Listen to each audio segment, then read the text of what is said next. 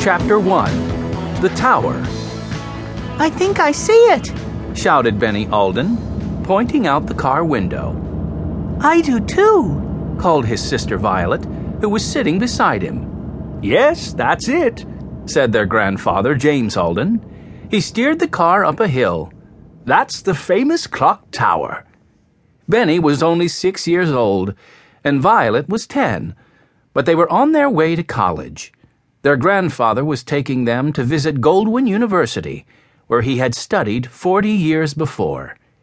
He was back for his week-long class reunion and had brought his four grandchildren with him. Twelve-year-old Jesse and fourteen-year-old Henry looked out the car window, too. A tall clock tower loomed over their car and over the whole campus of Goldwin University.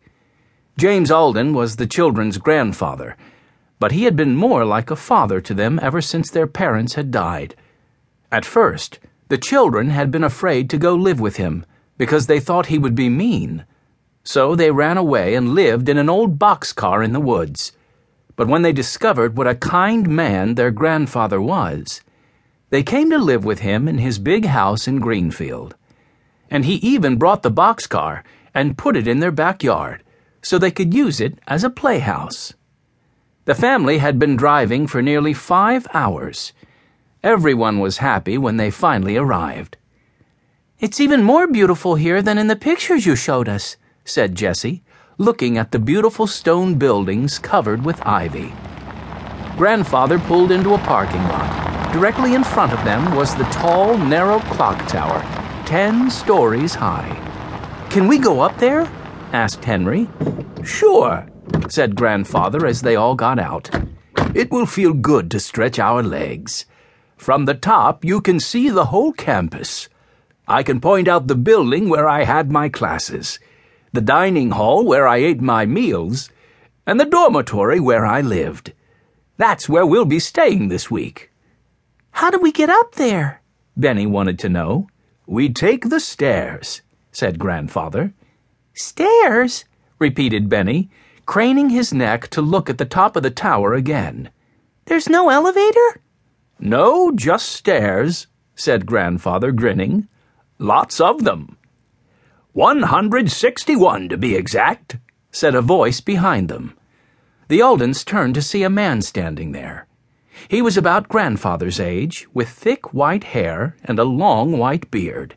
He was neatly dressed in a dark suit with a red and white vest and matching bow tie. The school colors were red and white, and Jesse noticed his tie was decorated with tiny bears, the Goldwin mascot. The man wore shiny, tasseled loafers. "I'm Ezra Stewart," the man said, putting out his hand for Grandfather to shake. "You must be an old Goldwin student, back for the reunion." "Yes, I am, and these are my grandchildren." Grandfather introduced each of them. "Mister Stewart, how do you know how many stairs there are inside the clock tower?" asked Jesse. "Because I go up and down those stairs at least twice a day," Ezra said.